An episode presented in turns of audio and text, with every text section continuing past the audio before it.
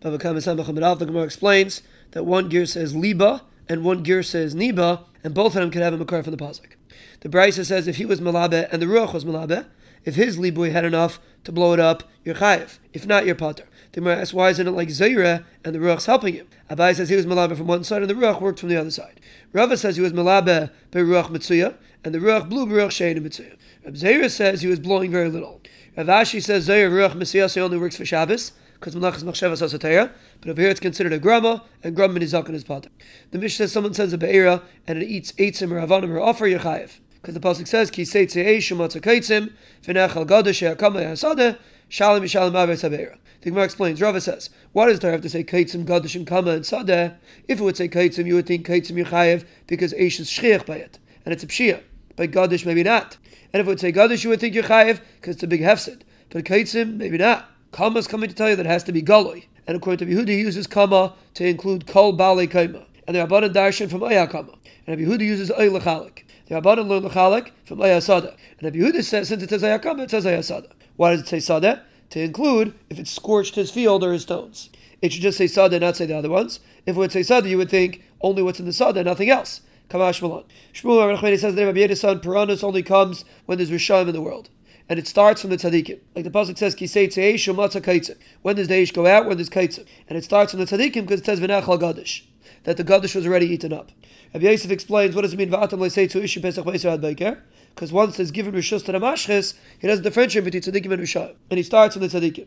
Rabbi Yosef cried, "Why is the tzaddik punished first? Abaye says it's a taiva for them that they won't see the raw that happens later. Rabbi Yehuda says that a person should come into the city when it's light and leave when it's light. Like the pasuk says,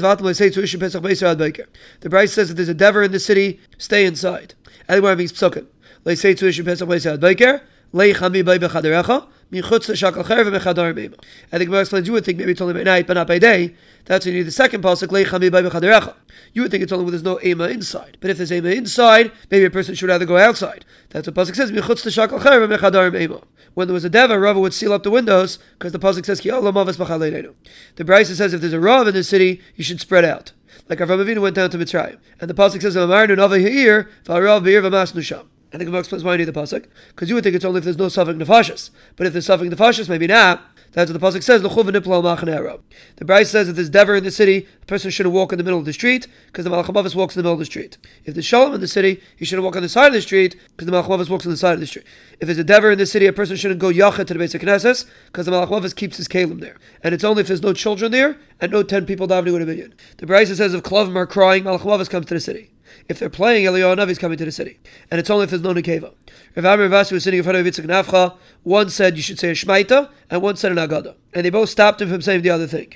So he said it's a mashal to a person that had two wives. One's a Yalda, one's a Kana. The Yalda pull out the white hairs, and this Kana pull out the black hairs. So it was a Kiriach Mikan Mikan. So rather, I'll say something that's for both of you. The pasuk says Kisei Shumatza It went out by itself. Shalom Yishalom Maver Sabeira. The Menachem says, I'm going to pay for the Beira.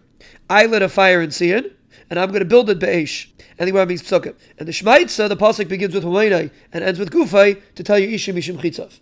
The pasuk says Vayisav David Mayim. The Gemara explains what the Shaila was. He wanted to know what the halacha of Toman be'esh is. Is it like Rabbi Yehuda or the Rabbanan? And they were Paishet.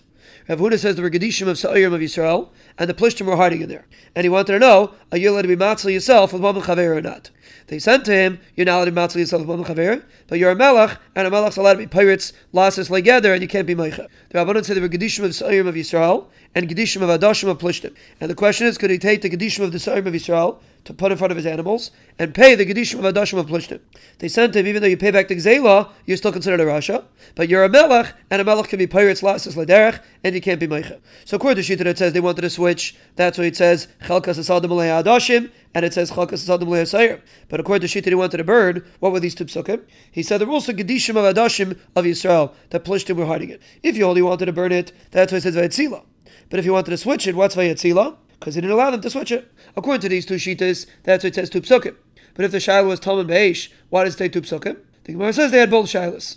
According to Shita, there was these two. That's what the pasuk says. David. He said since there's an isser, he doesn't want to do it. But according to Shita, the shiloh was Talmud. What does it mean he didn't want to drink it? The Gemara says he didn't want to say it over their names because we have a Messiah from Bezdin of Shmuel or Amasi. Anyone that puts himself lomos on Divrei Torah, they don't say over halacha b'shmai. The pasuk says v'yasech hasam l'Hashem. According to Shita, it was these two because he did it l'shem shemayim. according to Shita it was Talmud Be'esh, it means that he said it in the name of Gemara.